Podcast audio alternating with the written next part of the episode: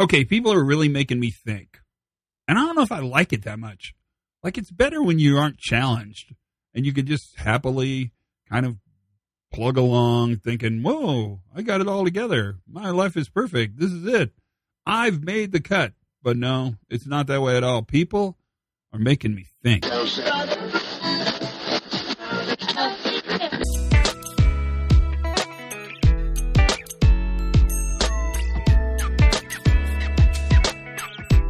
Hey everybody, pre-accident investigation safety moment. How are you?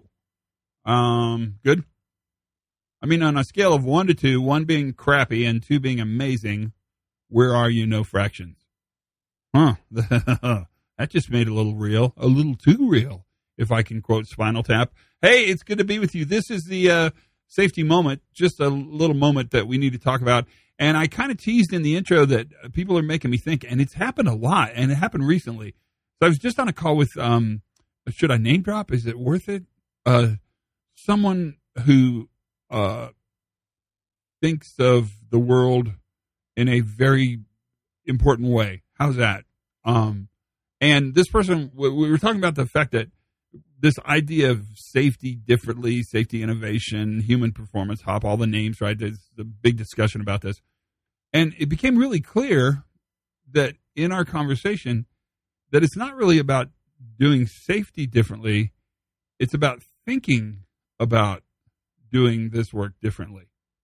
And we've said it all along. It's a philosophical shift. I mean, but that's hard, right? Because what does that mean, really? I mean, it's hard to it's hard to show a philosophical. shift. it's hard to measure philosophical shifts. Edgar Schein talked about it a bunch in his cultural model, but ultimately, we really aren't asking people to do safety differently. I mean, they're going to do safety differently. That's that's the outcome. But what we're actually really asking them to do is to think about this differently than they have before. And you can look at it in a couple frames that safety isn't an outcome to be achieved, it's actually a capacity to use in real time in order to create successful work, whatever that means, right? Or you can think about it in sort of classic risk management tools. You know, everything is either a threat or an opportunity. That's sort of classic risk management. You remember this. You've, you've been through those lectures. And we've seen really safety as a threat when in fact it's really an opportunity. So remember when we talk about embrace the red and fear the green, that's kind of that basic idea. All of this wraps itself nicely into that shift in thinking. That what we're really doing is getting the world to think differently about how they manage reliable and resilient operations in all the forms of work that they do whether it's a hospital somewhere in uh, someplace or a giant facility making giant facility things in someplace else. That we want to shift the organization's ability to not look at this problem and say we need to get our workers to do something different. But in fact, we want the organization to say we need to think about this problem using an entirely different set of lenses, a, a different way to look at the problem. And that is what you do. I mean, that's exactly your job. And it's been your job for a while, and you're getting better at it every single day. And isn't that ultimately the goal?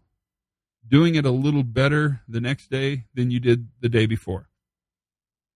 It's not about doing safety differently, it's about thinking about safety differently. That's it.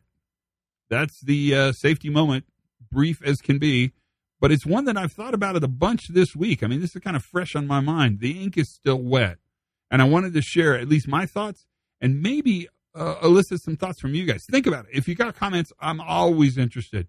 Until then, learn something new every single day. Have as much fun as you possibly can. Be kind to each other. That's important. And for goodness sakes, be safe.